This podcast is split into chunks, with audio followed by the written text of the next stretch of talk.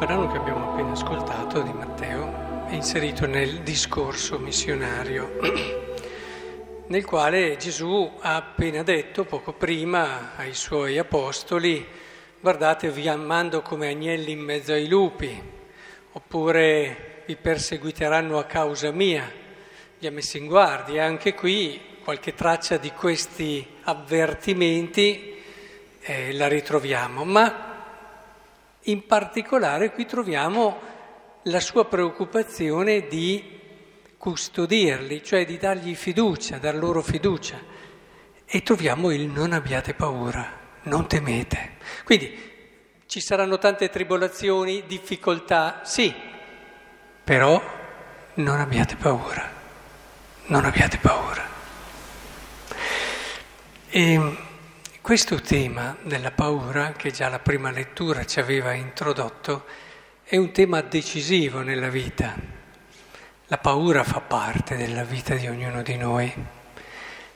Ed è per questo che vorrei un attimo fermarmi insieme a voi, guidato anche dalle letture di oggi, su questo tema, che se in modo abbastanza rapido.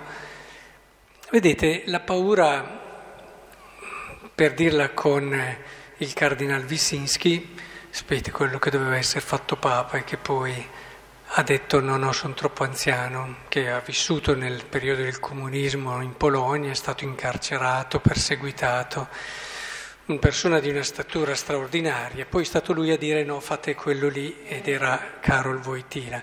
Ed è proprio Giovanni Paolo II, San Giovanni Paolo II, che in un suo libro ci riporta che il cardinal Wyszynski diceva che la più grande mancanza di un testimone è la paura. E questa paura, continuava, deriva dal fatto che non si crede a sufficienza nella potenza del Maestro. Ecco, io vorrei inquadrare un po' questa affermazione perché dobbiamo capirci che cosa si intende per potenza del Maestro. Perché la paura non necessariamente dobbiamo vederla come una cosa da eliminare. No? La paura, come ho accennato all'inizio, fa parte dell'essere umano, dell'umano e lo sbagliato è quando non riusciamo a inserirla in un orizzonte più grande. E allora diventa lei diventa lei padrona della nostra vita, condiziona le nostre scelte e in tanti casi ci paralizza. Eh, la paura, al contrario, deve essere una di quelle dimensioni tra le altre che vengono inserite in un orizzonte d'amore. Sì, perché come si vince la paura? Ci sono caratteri che hanno fui portati ad essere timorosi di altri, e tanto che Don Abbondio lo diceva, il coraggio non se lo può mica dare. Però eh, credo che non è detto che sia vinta la paura, tante persone sembrano coraggiose, magari lo sono dal punto di vista della, della pratica di tutti i giorni, ma eh, la paura non è sbagliato che ci sia. E se tu la, la schiacci dentro, reagendo, sforzandoti, semplicemente, tu non l'hai eliminata, l'hai semplicemente spinta in un'altra stanza. E magari non ti può infastidire, non ti può condizionare in certe cose, ma c'è.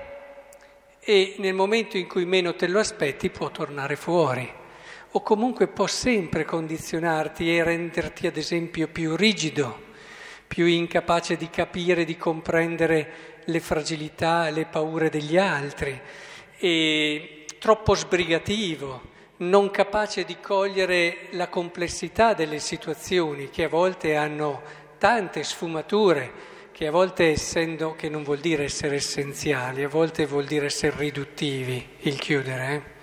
L'essenziale è colui che pur considerando tutta la complessità della realtà sa cogliere la cosa più importante, che è molto diverso dall'essere riduttivo che spesso ti porta a non considerare e non cogliere le cose più importanti, ma quelle che rispondono di più a quello che è il tuo sentire del momento, oppure alla tua storia, a quello che hai sempre vissuto.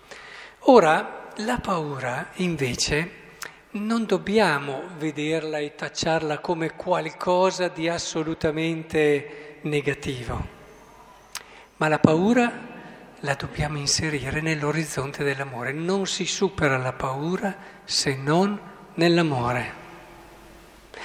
Oh, del resto, se è vero che Sant'Agostino ci diceva che l'amore non ha timore, non c'è il timore nell'amore, bisogna dire che un certo tipo di timore, sì, non è vero che non c'è timore nell'amore, l'amore ha un suo timore, che è diverso dal timore ripiegato su se stesso.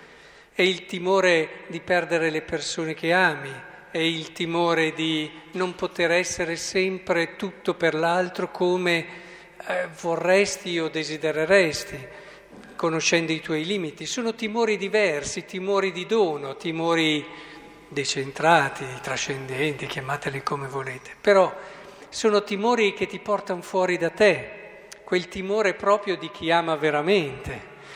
Ora, in questa prospettiva la paura non la si supera schiacciandola, cercando di eliminarla, ma invitandola ad entrare in una stanza più ampia, dove magari si ritrova in un ambiente molto più bello, molto più ricco, che è l'ambiente delle relazioni e dell'amore.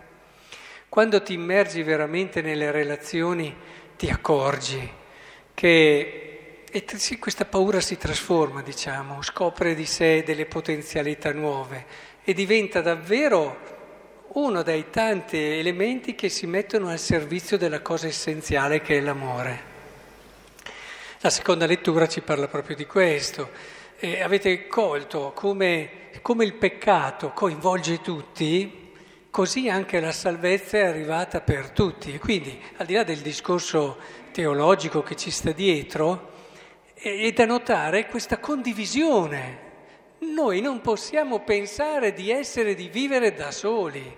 Cioè anche il peccato, ad esempio, ma questo lo sappiamo anche noi, cioè il nostro stesso peccato, oltre ad averlo ereditato, tra virgolette, ma anche il nostro stesso peccato, il nostro stesso peccato coinvolge altri, anche se non lo sanno, anche se è solo privato, anche se... è così anche le cose belle, anche le virtù. Gli atti eroici compiuti nel segreto, e sono tanti nel mondo d'oggi, e che nessuno conosce, sono quelli che mantengono in vita il mondo, perché un gesto umano è sempre un gesto sociale, è sempre un gesto relazionale nel campo della fede e di comunione. Quindi, se vogliamo davvero affrontare tutto questo, e il Signore in tanti casi parla dei missionari, li manda due a due, e li manda insieme, quasi a dire non è un fatto privato, ricordati di collocarti sempre in un orizzonte di relazione. Ecco, oggi vorrei davvero che in questo senso eh, cercassimo di ritrovare questo, questa chiamata fondamentale. La nostra missione fondamentale è vivere il nostro essere uomini, la nostra umanità nel modo più bello e pieno. Il Vangelo è una bella notizia perché ti dice vuoi vivere davvero da essere umano nel modo più bello? Ecco. E, ed è bello perché il Vangelo non è un testo semplicemente, il Vangelo è un annuncio e una possibilità di relazione.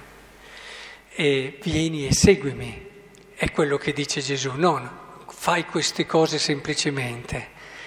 Il Vangelo è una possibilità di relazione, una possibilità di umanizzazione, di umanizzazione del mondo, di umanizzazione di noi, della nostra vita. E allora lasciamo che questa chiamata a vivere relazioni significative, a cercare in ogni nostra giornata l'amore, a lavorare dentro di noi perché tutto quello, e qui il Vangelo ci aiuta in tante cose, che è in noi, diventi una risorsa, compresa la paura, una potenzialità per poter amare di più, per poter uscire più da noi stessi. Ecco, lasciamo che il Signore in questo ci aiuti, vi accorgerete che più la vostra vita si riempie di persone amate, e come dicevamo far entrare la paura in una stanza. Se questa stanza è vuota, tutto quello che si dice rimbomba, eccetera. Quando questa stanza è piena, è piena di amore, di relazione, è anche quello che la, uno può gridare, ma viene tutto assorbito da queste presenze. Ecco, se nel nostro cuore ci sono queste presenze, ci sono queste relazioni d'amore, anche la paura trova la sua dimensione, diventa anche lei una cosa che arricchisce e la nostra vita diventa davvero bella, ricca, ma soprattutto il nostro essere testimoni, per riprendere ciò che dicevamo all'inizio. Non avrà più quel timore no, nel potere del Maestro, ma avrà il timore, guai a me se non annuncio il Vangelo, diceva, diceva Paolo, quel timore lì, che è il timore dell'amore.